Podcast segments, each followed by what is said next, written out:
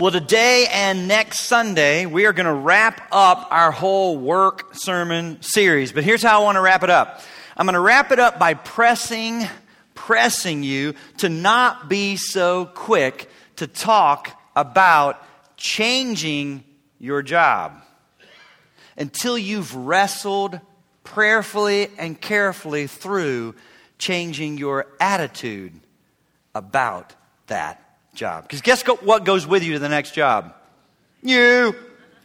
If your attitude's wrong, you're going to take that with you. We always think it's circumstances, it's the company, it's the other people. The biggest factor is often you. So it's worth considering. Wrestle your way through. Have you biblically, prayerfully, carefully done all you could? Again, don't hear me saying right now, there is never a time or place for changing jobs, ever. I'm not saying that.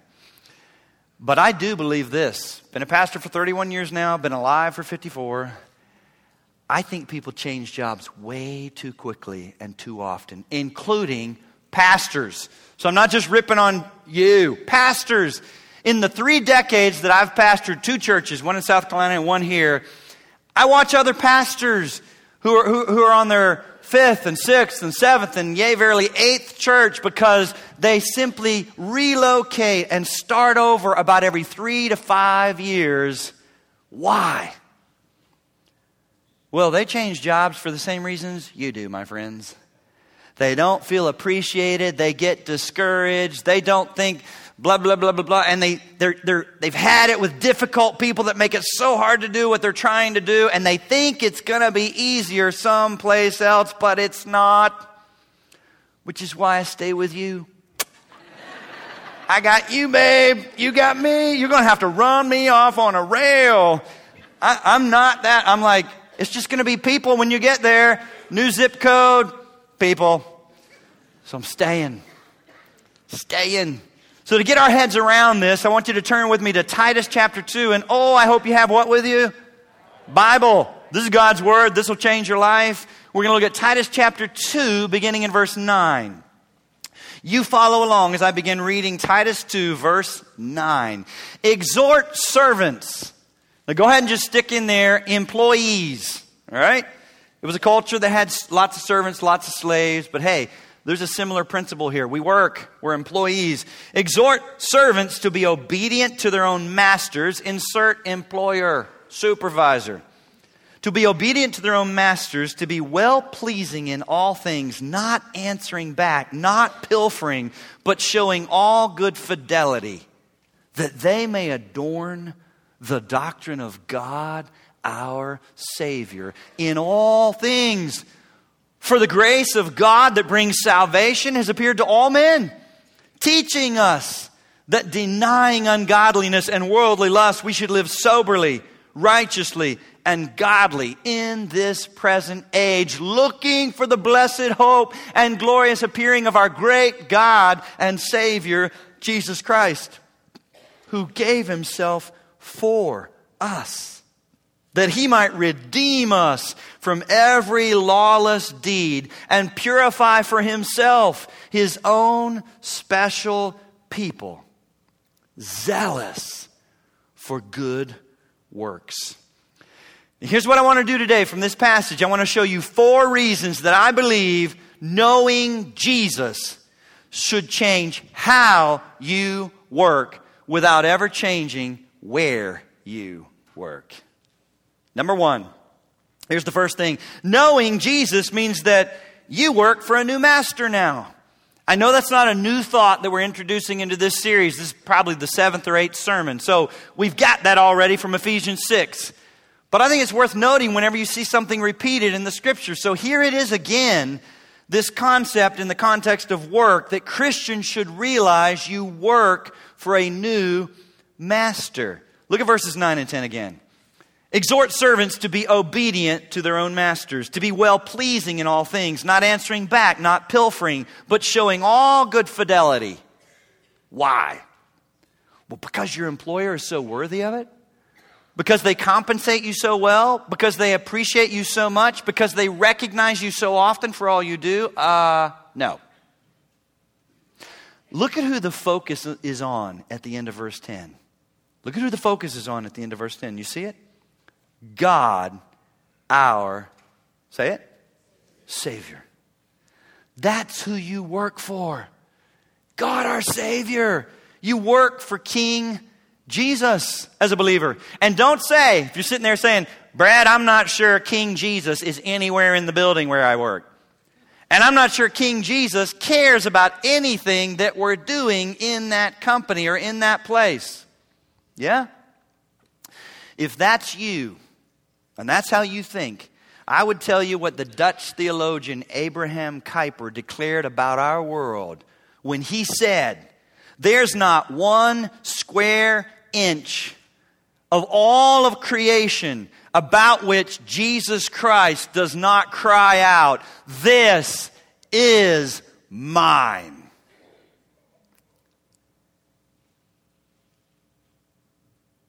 Jesus Christ owns and rules over all things, including wherever it is that you work.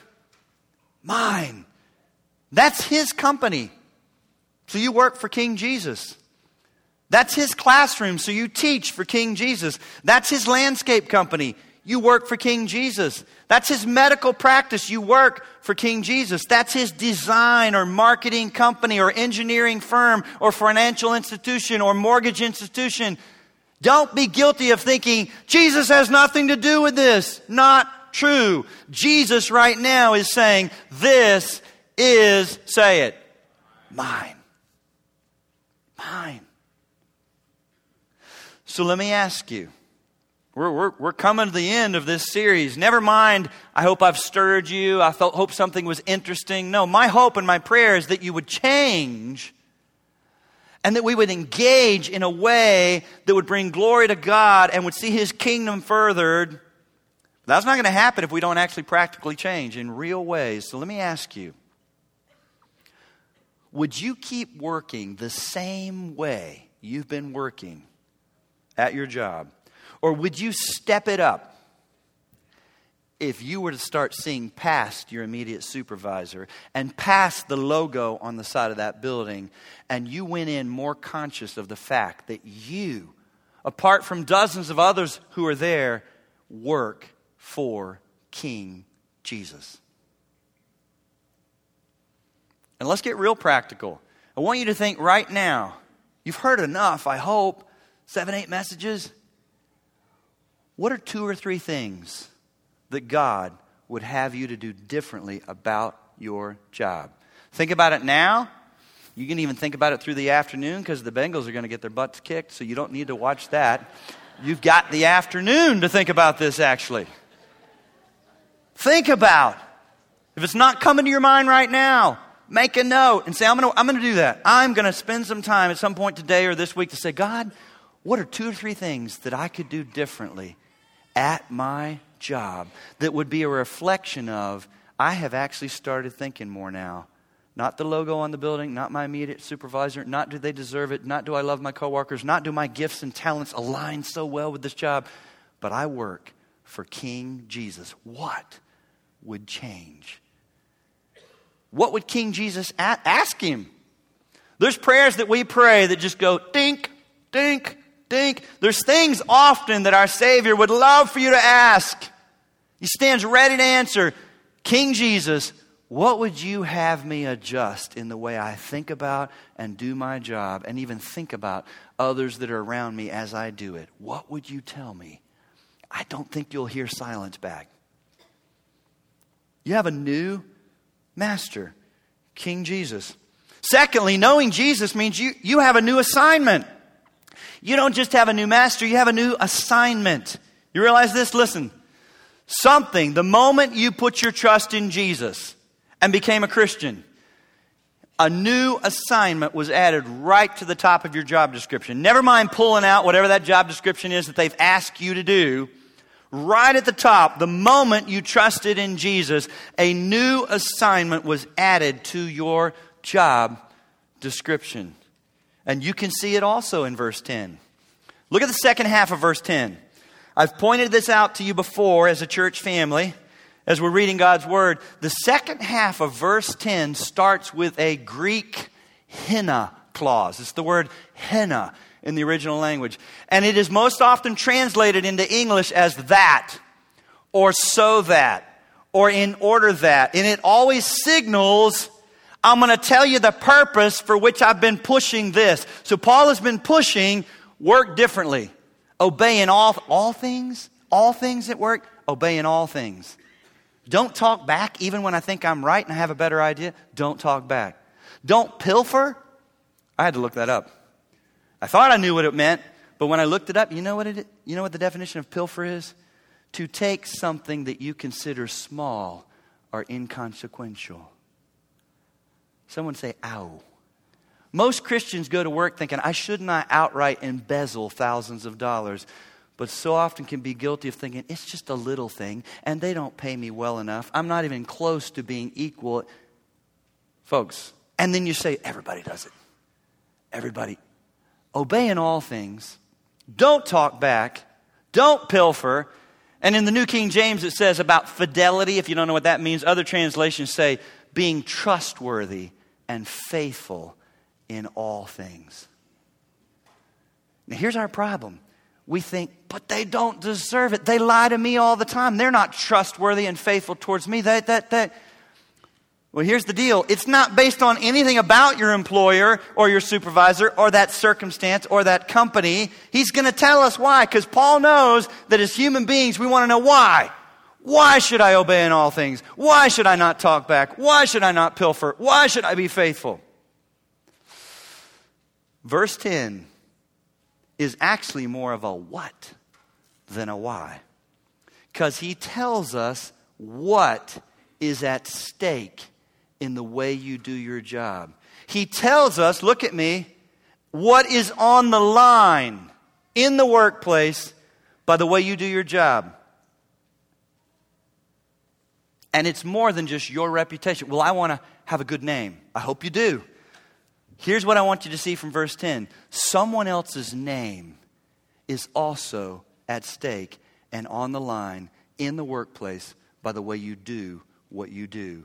Second half of verse 10 so that, so that they, and the they refers to the servants, the workers, so that they may adorn the doctrine of God, our Savior, in all things. Now, it's not saying so that they can write new doctrine that add, added them. No, no, no. The doctrine's the doctrine.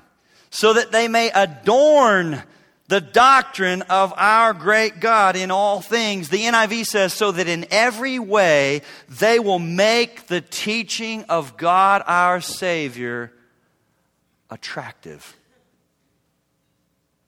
Do you see what's at stake in the way you do your work? Paul is saying you should do your work in a way that causes your employer and other coworkers to say, if that's how Christians do their work, because I know how much I hate it here. I see how the supervisor treats them. I see how we all just got the shaft on retirement or whatever, and yet she's not acting like the rest of us.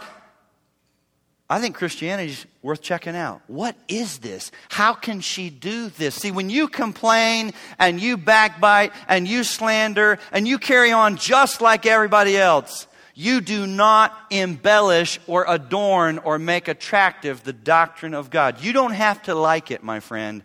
But as a Christian, here's what unbelievers do they judge, they judge the gospel by those who say they believe it. They expect more from you. We can go on and on about the power of the gospel and Christ died for us and rose again. Holy Spirit lives in us, direct access to the throne, power, help, we're not alone. And then you act just like everybody else. And the unbelievers say, I don't know about this powerful gospel because it doesn't even help you on this job. That they may adorn the doctrine of our great God. And I'm not just pushing this myself. Think about this.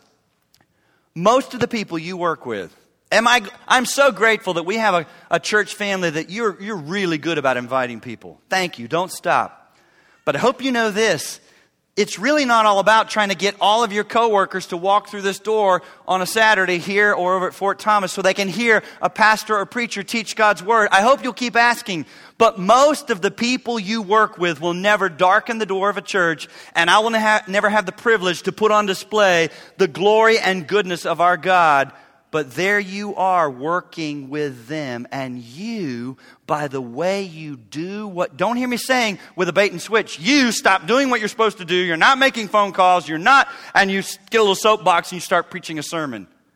This passage is actually teaching by the way you actually do your work, you can adorn the doctrine of our great. That word adorn, in the Greek is the word cosmeo.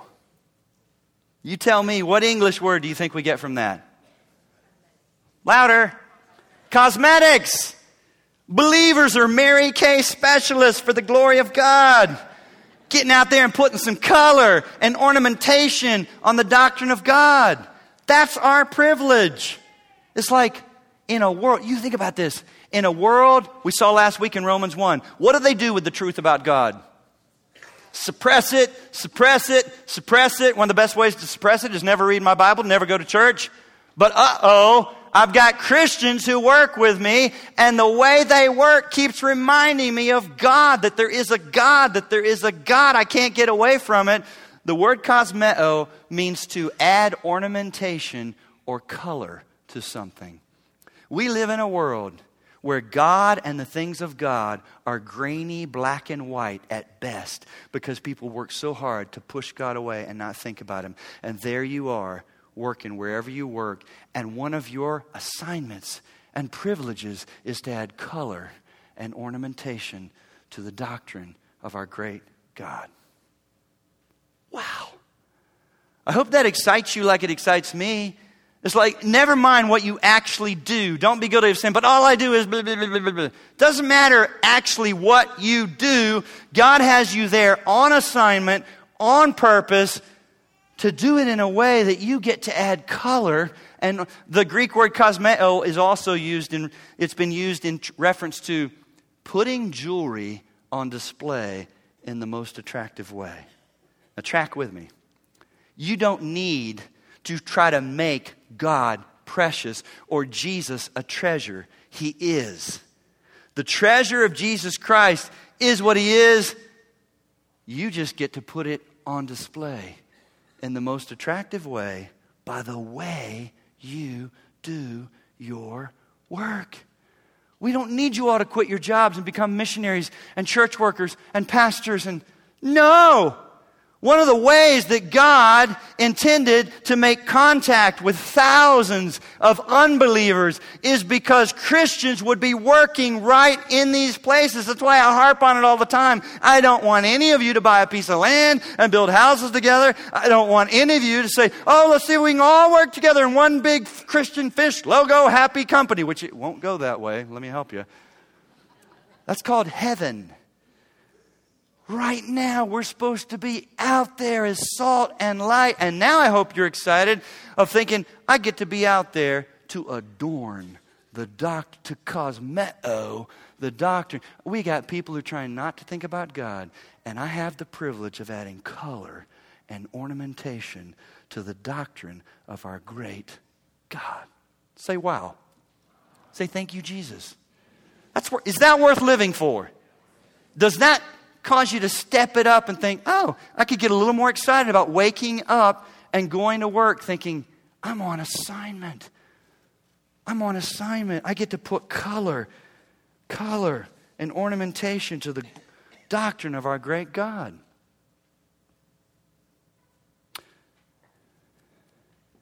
Maybe you're thinking right now, all right, whew, I'm going to need some help. I haven't been thinking this way. That sounds like a big task. I don't have everything I need. Good news. That's what my third point's all about, and that's what this passage is all about.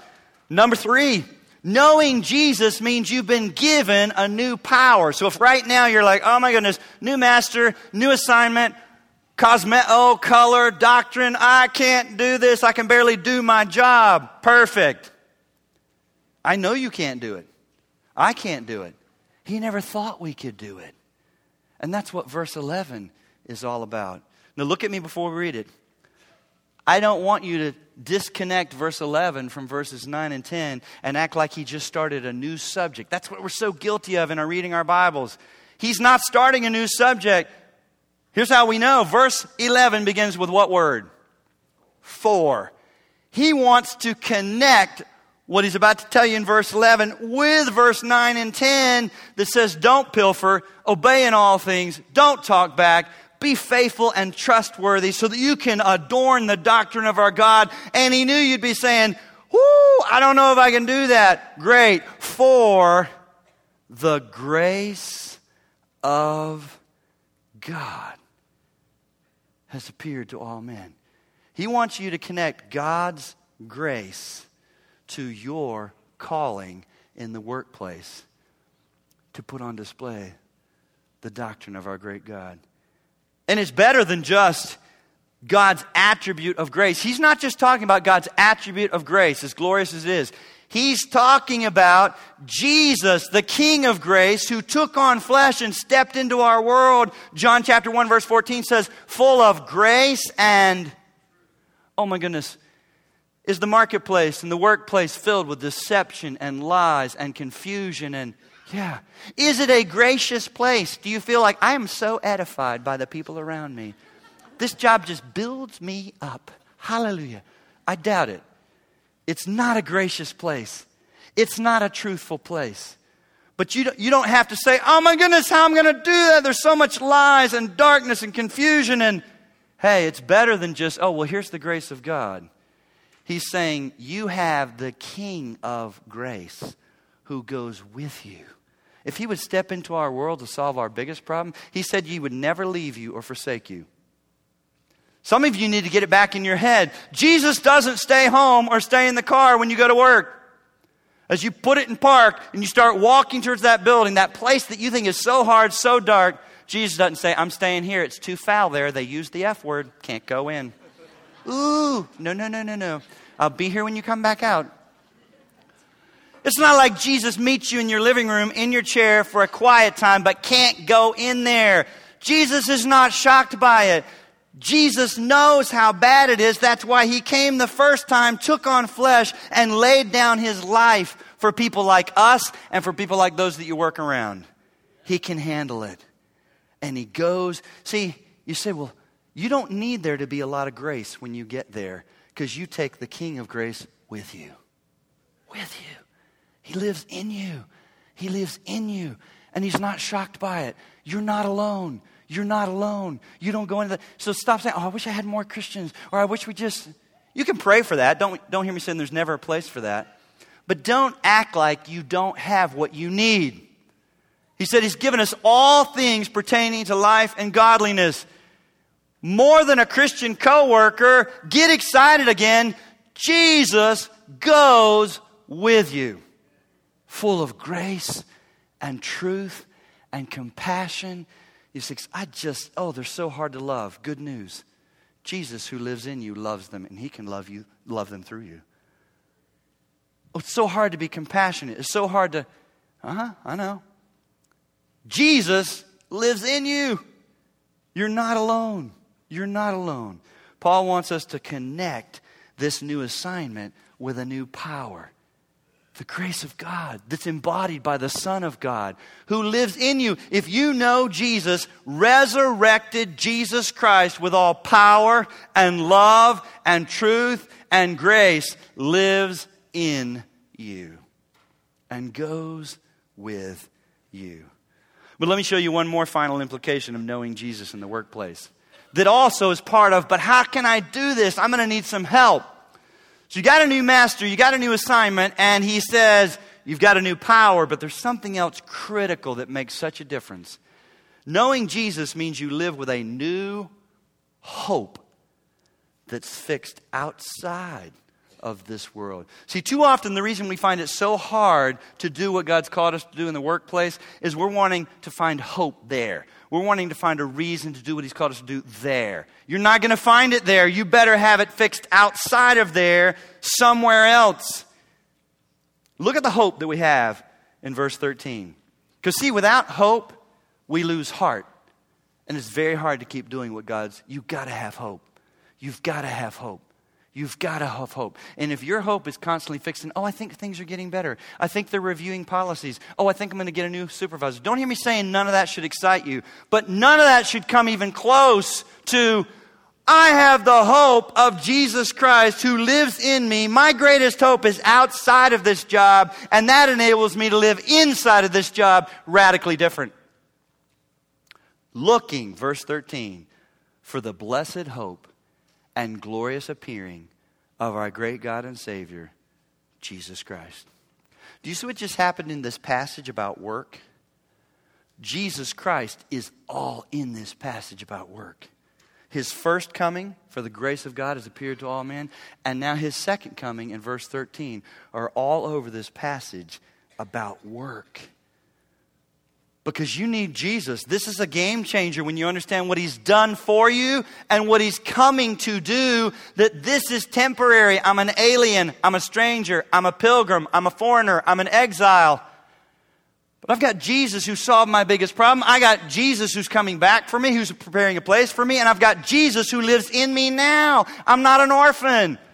I'm an adopted son and daughter. I'm not alone. And here's what I want you to notice about verse 13. Look at the first word if you've got the New King James. Look at the verb tense of this. It doesn't say look. It doesn't say I looked. Looking. Looking. It's not one and done. It's not an occasional glance.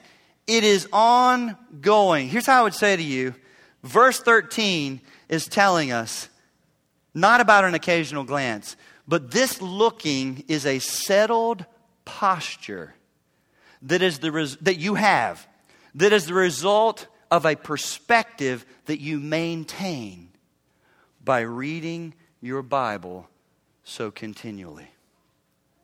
Oh, you don't get this anywhere but the Bible. The news won't give you this. Blogs won't give you this. TV shows won't give you this. Binging on Netflix series will not give you this. All that can be amusing and can be a distraction. Don't hear me saying it's all sin. But if your goal is just to distract yourself so continually from so hard it is that you'll do better, it's not going to work. Here's how you do better when I'm constantly reminded this is not it, and there's someone on the throne, and he owns and reigns over it all, and I'm on assignment for his glory, and he's with me, and he's coming back for me. I can have hope. And I get that from the Bible. And it doesn't just work for pastors. Here's the good news. Aren't you, some of you act like we're still hundreds of years ago when the church was saying, you can't read the Bible. Don't even think about it. The Bible was chained to the pulpit. And people were told, you can't read it. I got people right here that act like that's what we're still saying. You can read it. In fact, you must. In fact, Sunday is not enough. In fact, here's God's word, and the Holy Spirit lives in you, believer, to give you understanding and to apply it to your life. And some of you live like it's still chained to the pulpit with me saying, Only I can read it, and I'll tell you what it says. And you wonder why you're doing so poorly.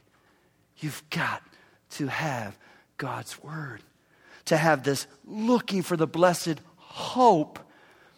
You got to be knowing Him. See, some of you, you're not looking and you're not longing for Him because you don't love Him, and you don't love Him because you don't know Him.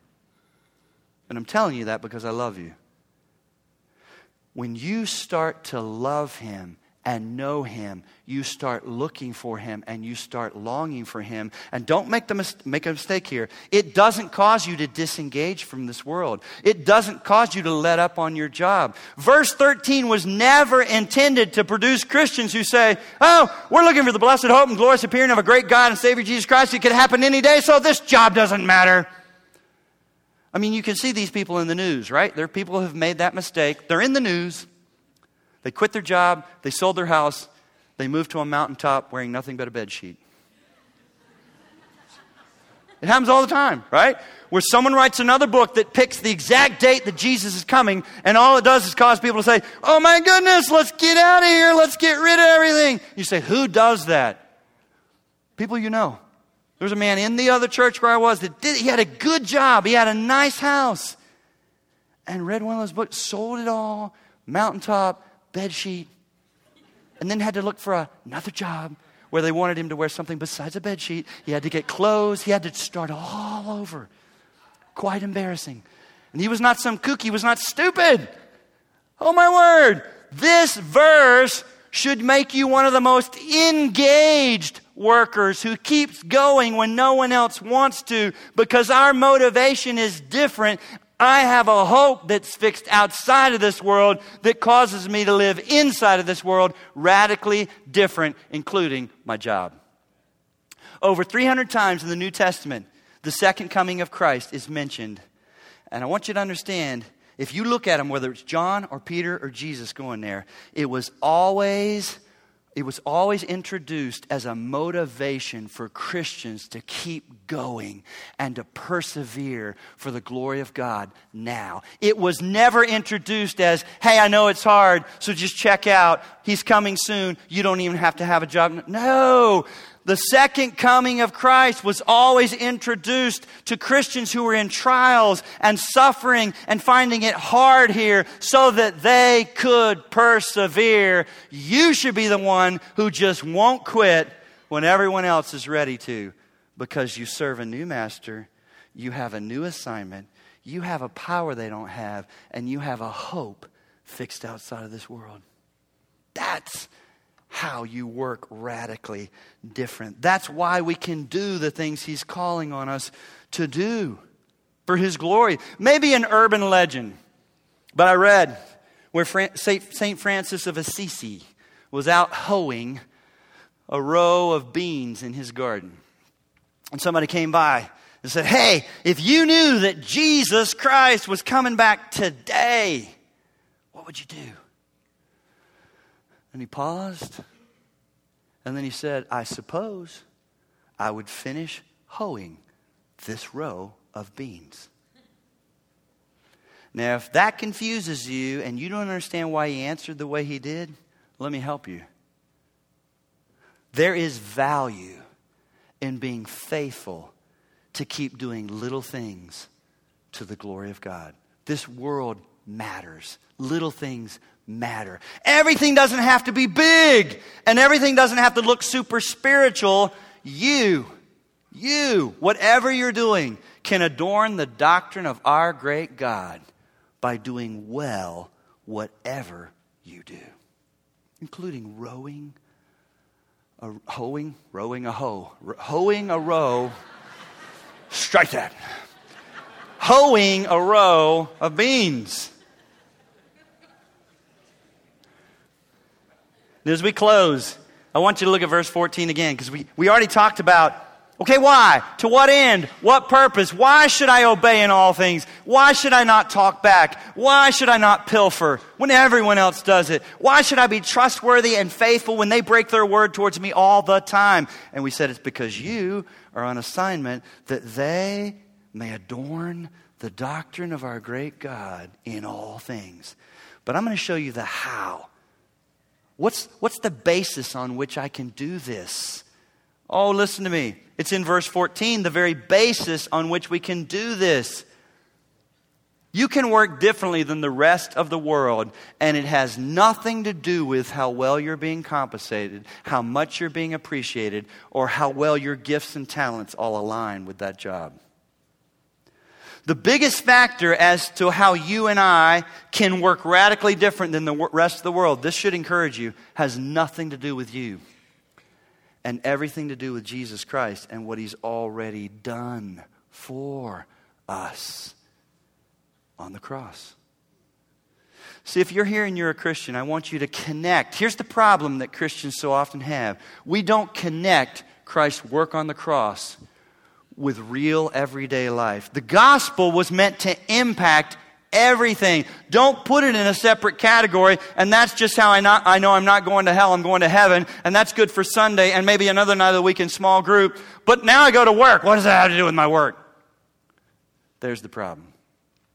I want you to connect the work that Christ has already done for you on the cross to your job. I want you to think about how the death of Christ applies to your job. Not only that job and what you do, but how you think about the other people around you at that job while you do it.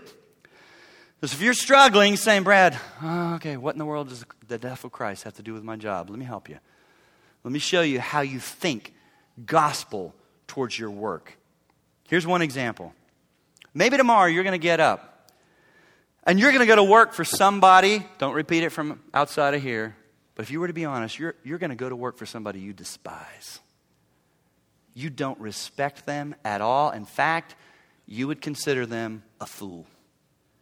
How am I supposed to work for a fool, Brad? How am I supposed to serve a fool? How am I supposed to get excited? Well, let me help you by thinking about what Christ did for you. Because the Bible says that He died for us while we were still His enemies. Not just fools, worse than that, enemies.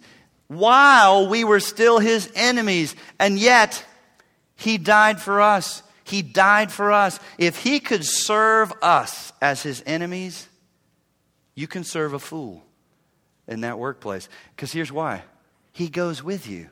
So he knows how to do this. You say, I can't, right? You can't. John 15 says, apart from him, we can do how much?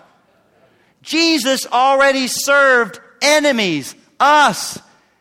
And he goes with you. He knows what this feels like. He can help you. He's already done this on a far grander scale than what you're trying to do. And he lives in you.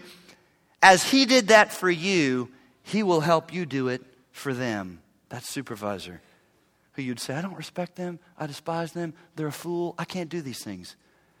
Jesus didn't die for us while we were so lovely and lovable and responding to him and treating him well and esteeming him and honoring him. No, none of that. And he gave his life and served us and did work on the cross for us that actually solved our biggest problem. In other words, you can say to yourself tomorrow morning, My Lord and Savior served a fool, me. He will help me serve my employer in this place. He will help me for His glory to adorn the doctrine of our great God. But maybe that's not your problem. Maybe you're sitting there saying, okay, that's not my problem, Brad. Maybe your problem's not despising your boss or your job or your coworkers. Uh-uh. Instead, your problem is feeling inadequate and desperately, desperately needing to win the approval of your coworkers or your employer or your supervisor so that you can gain a sense of acceptance and achievement through what you do. And we took a whole message last week to dig into that. That is a recipe for misery, and the answer is still the gospel. Think about it. The answer is still the gospel. How would you use the gospel, Brad, and that Christ died for me? Here's how. You look at what Christ did for you on the cross, and you remember that He loves you and accepts you apart from any achievements, apart from any accolades, so that you can rest in Him and start doing some of your best work because your sense of self worth and acceptance and identity is no longer all tied up in and tangled together with your job. That's what makes it such a mess out there in the marketplace so often. That's what makes it so hurtful when things aren't done or are done. You are overly sensitive because it's more than just a job, it's your identity. And unbelievers don't know how to do anything differently. They're looking for a way to, to have a sense of, am I good? Do I matter? Do I count? Does my life? We are the ones that by God's grace should be able to untangle and remove our worth and identity and acceptance from the job because that rests in Jesus Christ. I've been accepted in the beloved. I have a robe of righteousness. I'm a, an adopted son or daughter. Zephaniah 3:17 he sings over me. I don't need to win his love, keep his love, earn his love, favor his. It's all given to me freely in Jesus Christ so I can rest and then go on just doing my job, not trying to prove my self worth. The gospel changes everything about how you do your work, as well as how you think about the others around you. It changes how you should think about those who are under you, over you, and around you because it changes you. Some of you keep thinking, I need a different job. I need different people to be there when I get there. I need a different super. The gospel can enable you to take a new you into the same workplace. Don't hear me saying it's not wrong to keep crying out to God and say, God, if it would please you, would you open a door for something different? But in the meantime, new you is going into the same workplace on assignment, saying, in the meantime, I'm going to adorn the doctrine of our great God because I'm on assignment, on purpose, right here. God's sovereign. It's not a mistake that you're there right now. He's sovereign. Oh, before you too quickly jump to changing where you work, cry out to God and say, Help me to have a new attitude about that job. And to do it and to get that new attitude based on the work that Christ already has done for you. And so as we close our service, we're going to celebrate. We're going to connect the work that Christ has already done for us to our jobs. We're going to celebrate the Lord's Supper table. This is not new. We've done this many times. But I suspect most of you perhaps have never connected this great, glorious, life changing truth to your job. And I want you to today. So that when you lift the cup and you take the bread, you can say, He said, as often as you do this, remem- do it in remembrance. You can say, if He did that for me, I can live for Him in the workplace. He's given me grace, He's given me hope, He's given me a new assignment and He goes with me.